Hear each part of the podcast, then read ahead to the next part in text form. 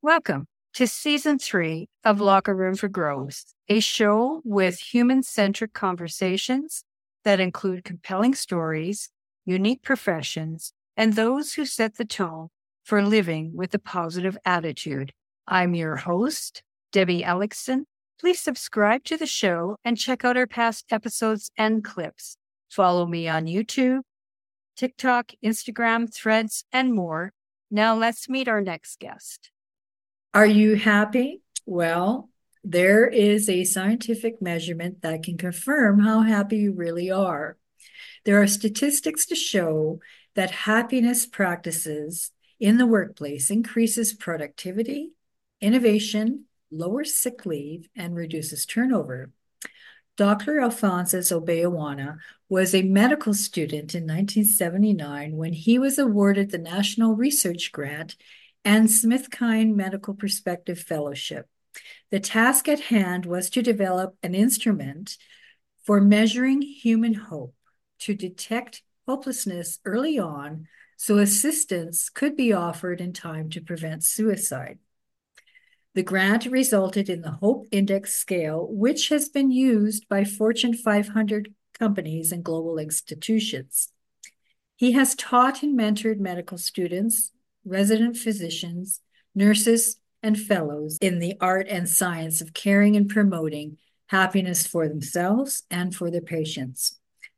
A physician scientist from Ohio, Doctor Obayuwana is the founder and C E O of Triple-H Project L L C, an entity, an entity that trains and certifies happiness coaches.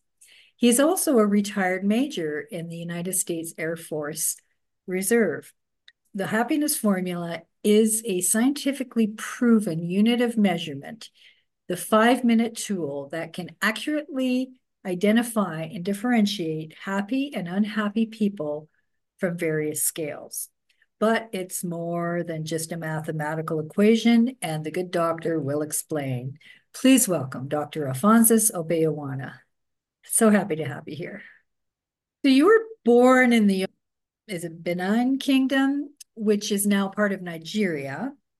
Your grandfather was a personal doctor to the king, and your dad was a teacher to the crown prince, who would later become king. So how did this family dynamic influence you to become a doctor? Actually, it did not influence me. I realized the coincidence later on. You know, it's a British system in Nigeria. When you are sixteen years old, fifteen, sixteen years old, you have to choose whether you are going into the arts or science. And that was very traumatic for me, because I love English literature, I love psychology, and I love chemistry and biology. So I didn't want to uh, devote myself to just one side of the art science spectrum. And so when I had a chance to come to the United States to visit, and the person that was my host was an engineering student, but I saw him with an anthropology book in the summer.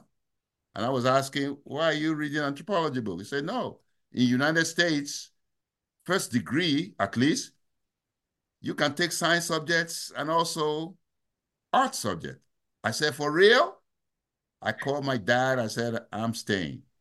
And that is exactly how I came here. And I was very interested in medicine. Um, I studied biochemistry and medicine. I was in a, a combined M D P H D program.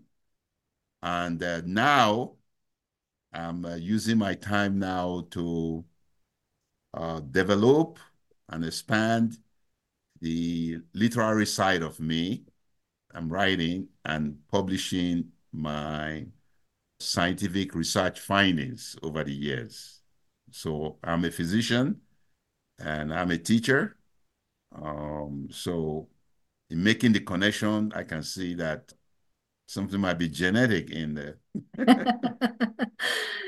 And you have uh, been on several medical missions to developing countries to deliver free health care. So talk a little bit about those programs.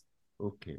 There is a group called the Nigerian Physicians Association of Nigerian Physicians in the Americas, in Canada, in the U S, and in the Caribbean. And that organization has been there now for thirty years. And every year, we go to mostly Nigeria, but we also go to Ghana and other places um, to give free medical care. For one week or two, we take over a hospital and provide free care, surgery, and we bring our own medicine, and it's so rewarding. And many times I do my testing there for my Hope and Happiness studies. Mm. And uh, it has been very, very enlightening and rewarding. Yeah. And I'm and a past president of uh, that association. Also, you have delivered around four thousand babies. That alone uh, is kind of a huge impact on the world. I, I would say close to three thousand. Okay. But what happens is that I deliver some by myself on my own, but most of this we are counting, I'm supervising the medical students and the residents.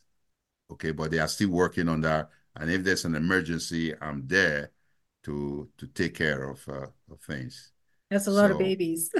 Oh, yes. And it has been very rewarding because every time I bring a baby out of the womb, my reverence for life, it, mm-hmm. it just... Uh, get intensified um, because it's a miracle. Every baby that is born is a miracle. There's yes. so much that could happen and would prevent it, prevent it from happening. It's a miracle, really. Every, every baby that is born is a miracle. Let's talk about the Triple-H equation. How would you describe what that is?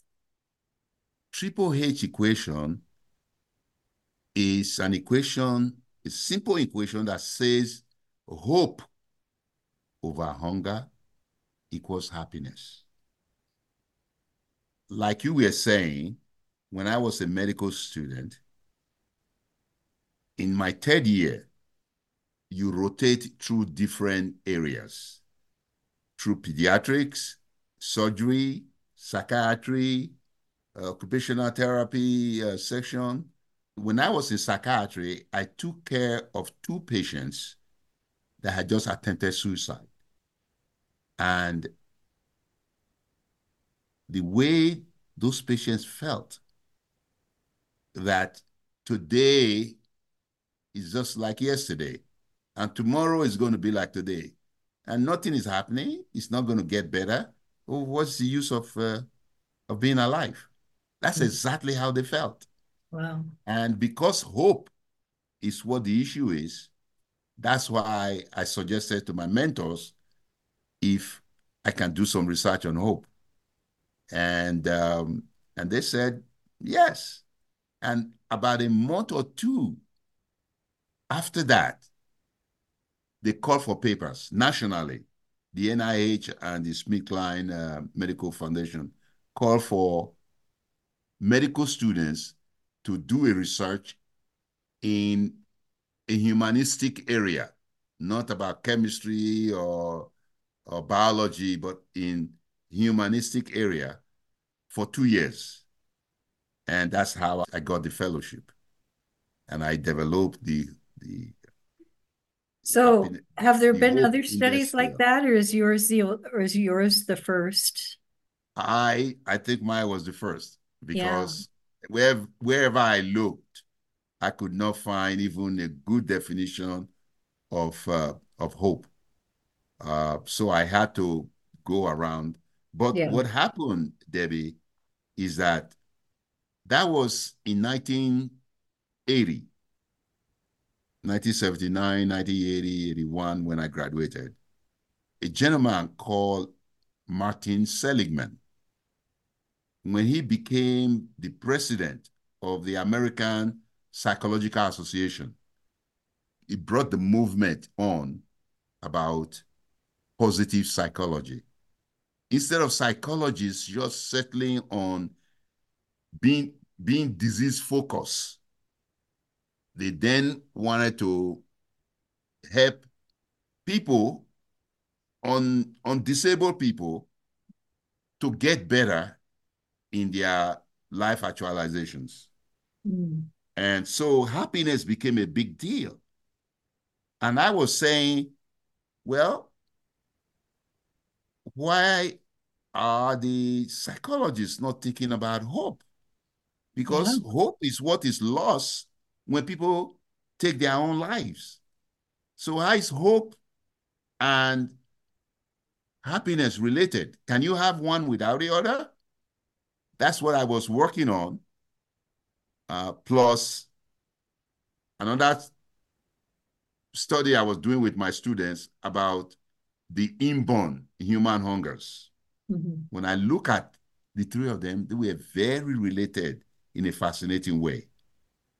It looks like hope was positively associated with happiness. When hope goes up, happiness goes up.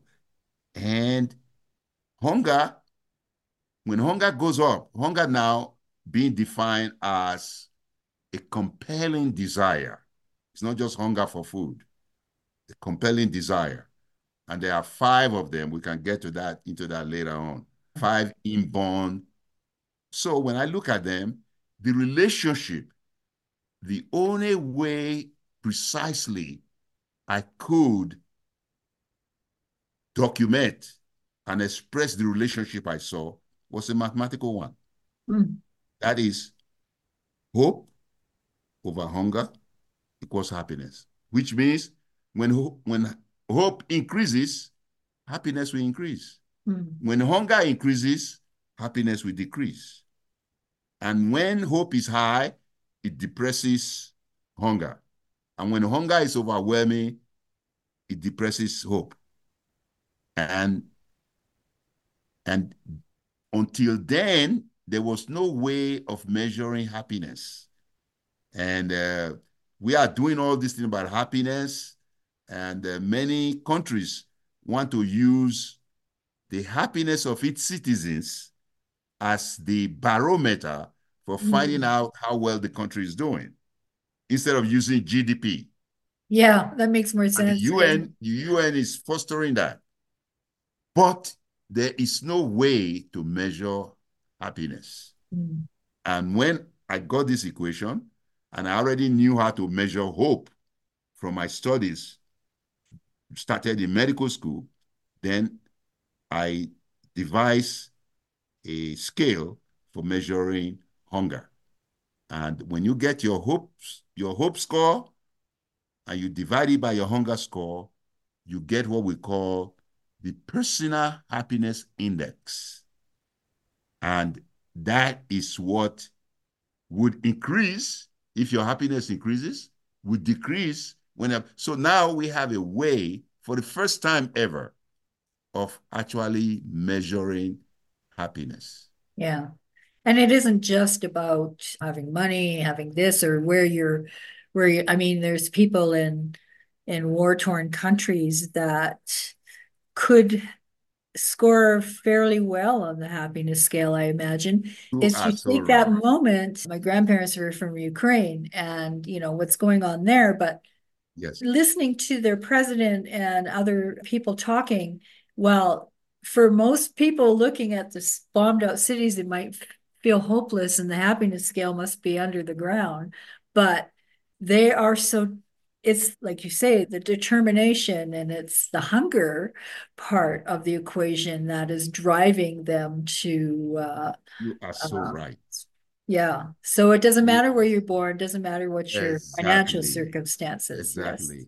And that is what I am um, challenging. You know, there's a World Happiness Report that comes out every year. It's sponsored by the United Nations. Yes. And for the past six years, um, Finland has been called the happiest country in the world. But the way yeah. they are doing, the way they are doing it is very flawed, very flawed. Mm-hmm. The instrument they are using in measuring it is very flawed. And uh, so um, hopefully they will change and use the this happiness formula. Yeah. To- and for some people who who hear this, they're thinking, well, how important is a scientific measurement as opposed to looking in the mirror? Well, that is a very good question, because you, the individual, is the only person that knows how happy he or she is.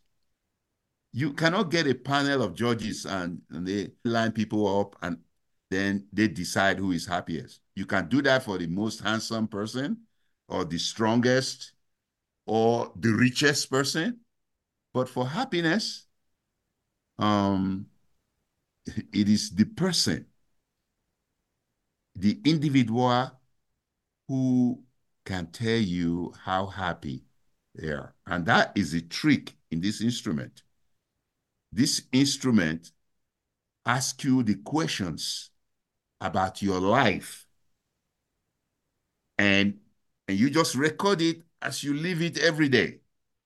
And that's how we get your hunger score and your, and your hope score. Okay. And so it depends on the individual.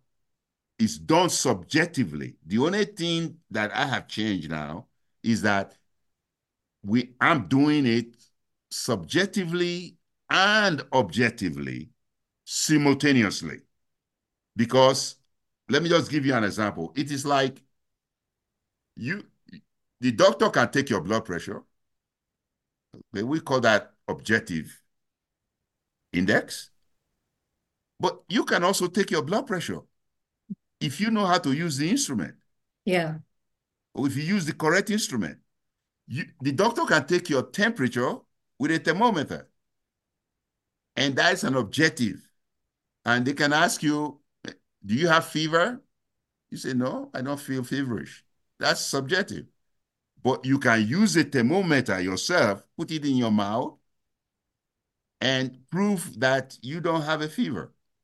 So you are doing it both subjectively and objectively, simultaneously. Mm-hmm.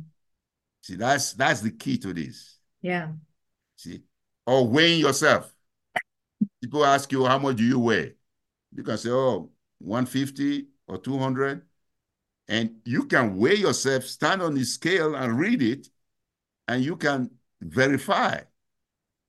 So you can do it subjectively and objectively, simultaneously.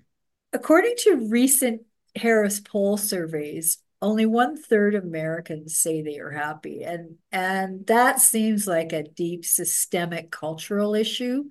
And I don't know whether that stems from country to country. What might play into something like that?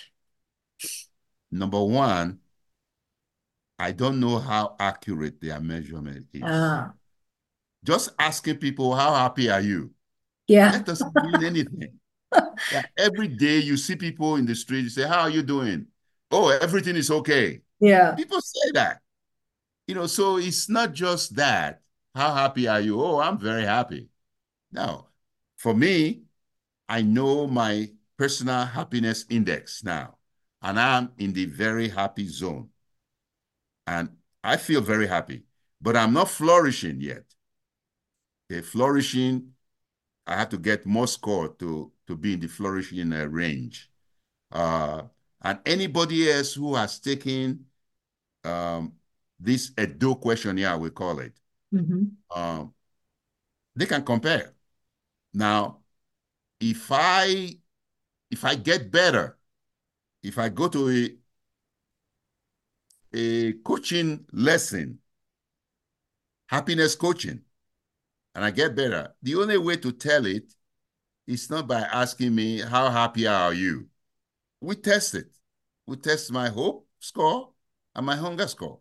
Mm-hmm. And the research all over the world, there's no way of comparing them, because there is no accepted, universally accepted, valid mm-hmm.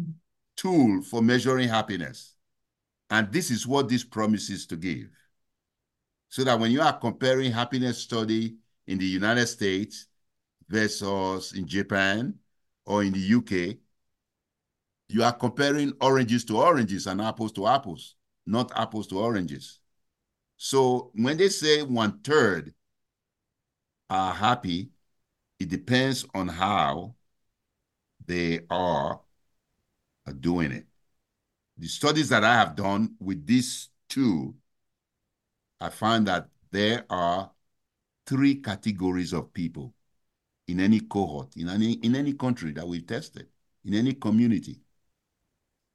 People who have high hope and low hunger. People who have very high hunger and low hope. Mm-hmm. And those people in the middle who have average level of hope and uh, a moderate amount of hunger. It depends where you are in those. Yeah. And in my study, about twenty-five percent will be in the very happy um, category. About sixty percent will be in the middle group. And I love that your book also lists the sources of human hope. And it is true that people really need to feel seen and heard, um, but it isn't simple black and white equation. And you really dive deep into the book on this. It took five years to write this book, to gather the, the data to make the book what, what, why, what it is. I wanted to write a book. If you go to Google and put happiness book, you're going to get millions. The, the thing is, I wanted to write a book that if somebody wants to just learn about happiness, yeah, and know all the parameters and know what it is and get it, they might have to go to some areas to expand on certain aspect of it. Because you do dive deep into it. It isn't just about, oh, well, this is this is the dictionary description of what hope yeah. and how, you know, it it is really deep. It's quite intensive, although it is a very easy read. So it isn't scientific. It isn't a scientific read, which I, I appreciate. So I had a lot of help with that.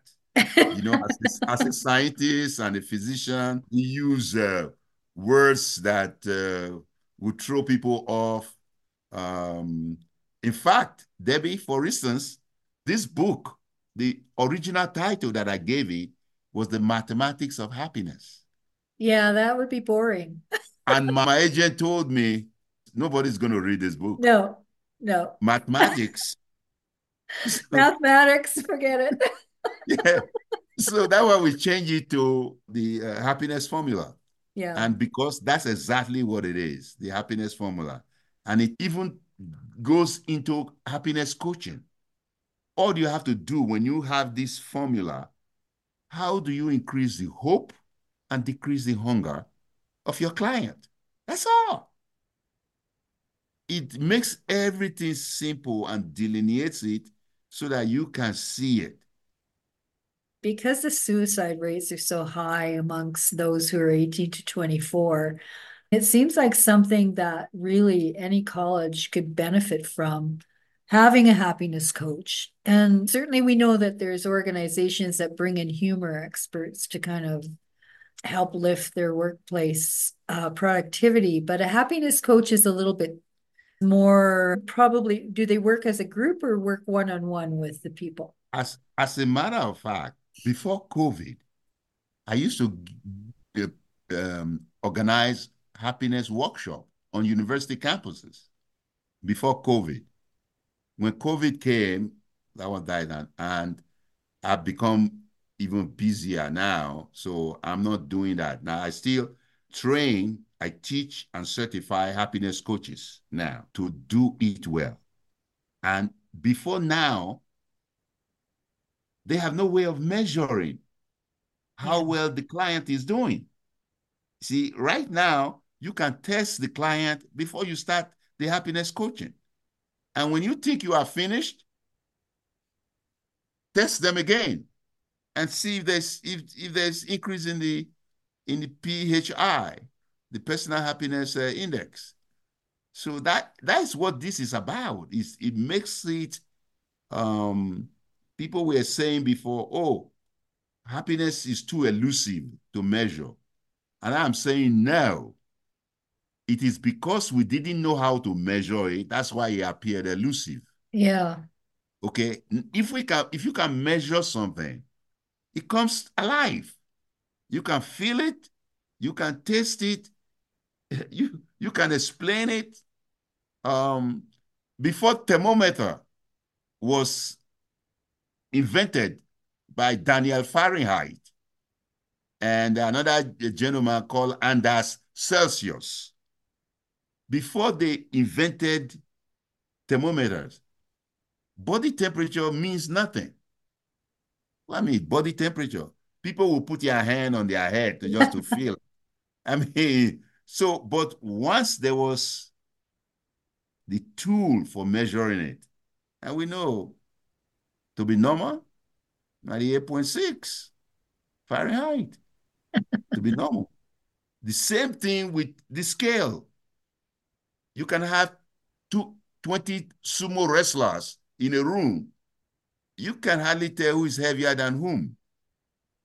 But you put them to stand on the scale, and you will see, you will see who's heavier, how much yeah. they weigh.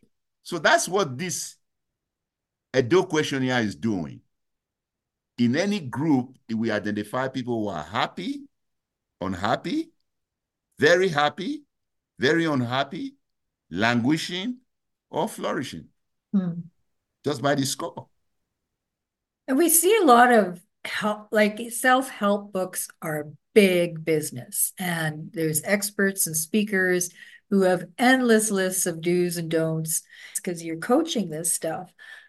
How would you measure? Okay. This is what mm. I do. And what I teach my coaches that I train to do. The very first thing is self-discovery. Give the Edo questionnaire to your client. Let them take it and see where they are. Yeah. If the score is below one, they are in the unhappy range. If the score is above one point zero, they are in the happy range. But in the happy range, you got to have two point zero or above to be in the very happy range. And four point zero or above to be in the flourishing range. Mm. And downstairs, when you are below zero point five, you are in the very unhappy range. Below one, you are on the happy range, but below zero point five, you are in the very unhappy range. And below zero point two five zero, you are languishing. Mm. Okay, so it's right there. So you just take, it takes five minutes to. What would, what would some of the traits be of a person that is that low? Maybe suicidal? I gave an example of a young lady that had a score of uh, zero, um, uh, zero point one two seven. And I didn't even know what she came for to see me for. Irrespective of that, I sent her to the emergency room mm. and sent a note with the doctor to please admit this young lady.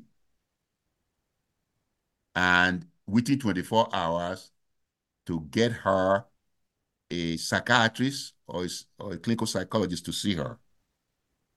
And the doctor measured her blood pressure. It was normal. Temperature was normal. And the pulse was normal.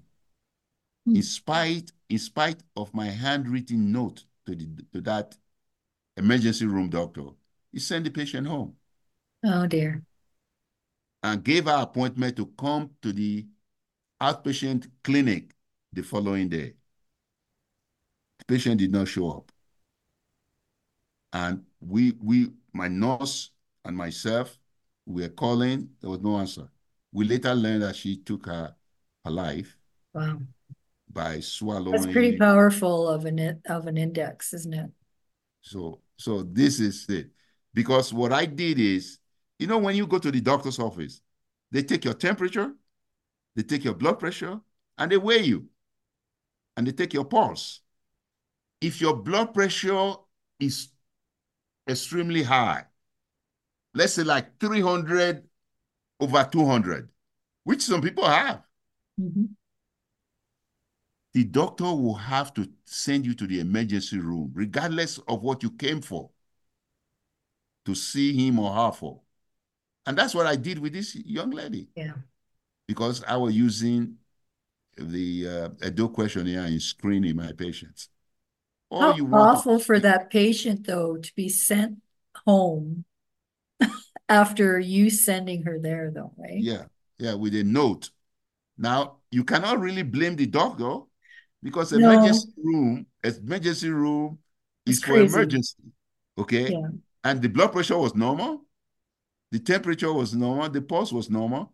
But what she did, what the doctor did wrong is that she didn't really pay attention to my handwritten note. I wrote there that her score in the Edo questionnaire, you know, puts her in the languishing zone, and that this wow. lady should not be allowed to go home. And she was sent home. Wow.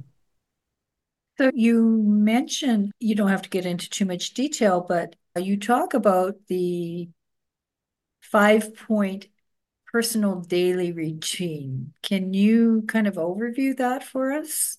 Okay.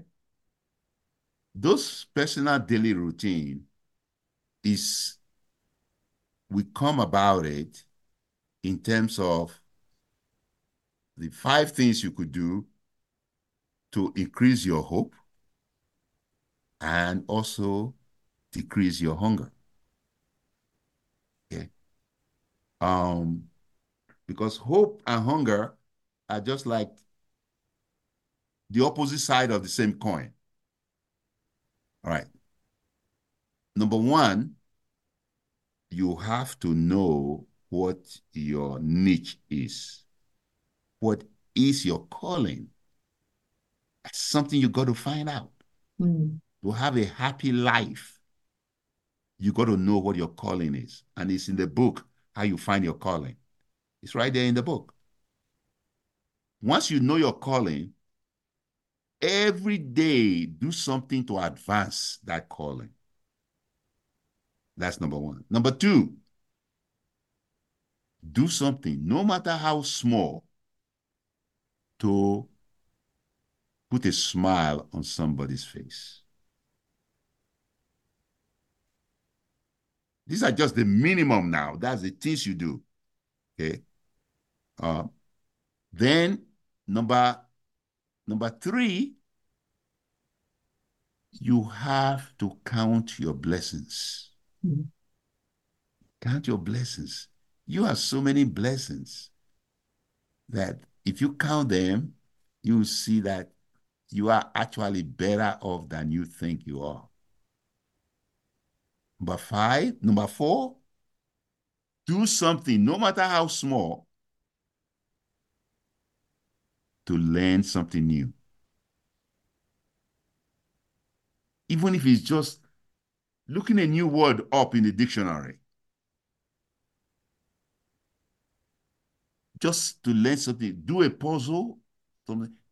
This is every day now, okay? But I will, I will come to that. Then number five, Four, number five, do something to take care of your soul, to advance your spirituality. And there are things you do that we tell you, and it becomes very custom-made for each person. You see, when I say put a smile on somebody's face, for somebody, that might be the wife. For somebody, that might be the boss or an employee. You know, This can be, it's called P D R, personal daily routine. The coach will make one specific for you, customized for you, depending on your answers to the questions in the Edo, Edo questionnaire. So that, that is what you do. What I just told you now is the generic P D R, personal daily routine. But for each person, you have to find out what is appropriate for them. Those are very simple, even just the overview of it. I can say that just a smile, if you are on a bus or wherever you are in a shopping center, just smiling at, at somebody, especially if they're homeless or if there's somebody you don't know where they're on that scale, right? Yeah. Because you could actually save their lives just by smiling at them. Yeah. It's crazy. Let, yeah, let, let, let the other driver go first. Something simple as that. Just yeah. let the other driver go first. Yeah. Um, give a glass of water to your gardener. You know, just something. And you go to a hotel, you are getting in, the doorman is opening the door, and you wait and shake his hand and say, thank you very much. Yeah. Let him be recognized. Be recognized and included.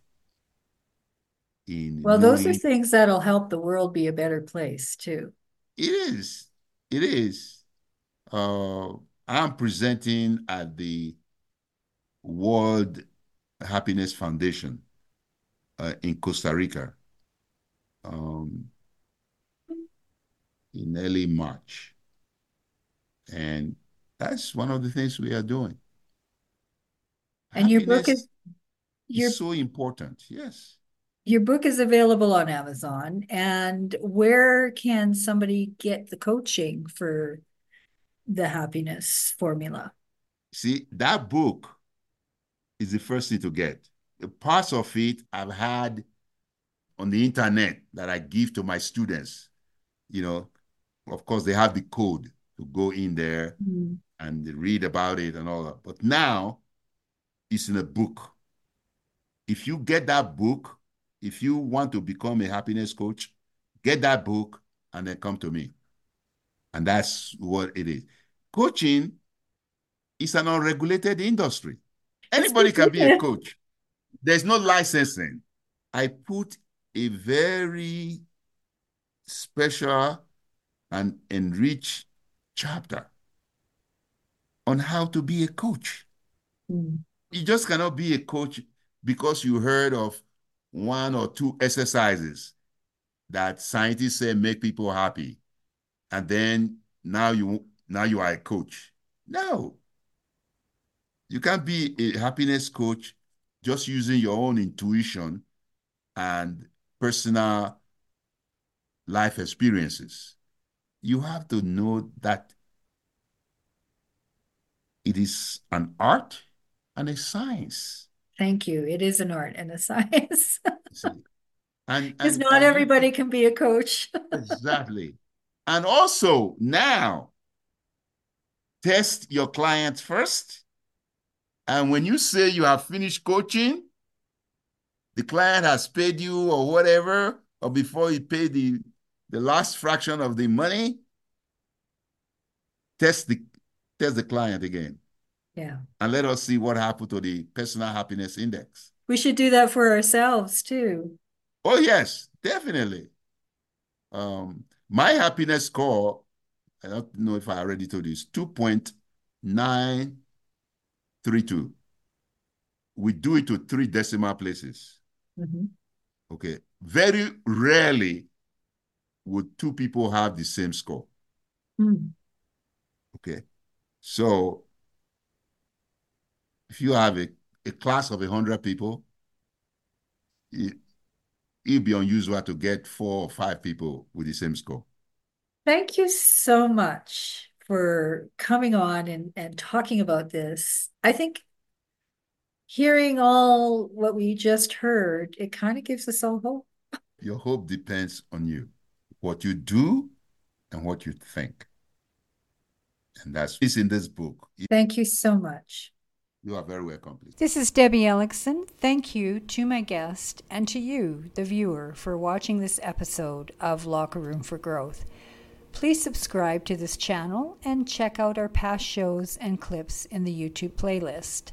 The show broadcasts from Treaty seven on Turtle Island, the traditional territory of the Blackfoot people, which includes Siksika, Blood, Pikani, Sutina, Stony Nakoda Nations, and Métis Nation Region three. Again, thank you for watching and please subscribe.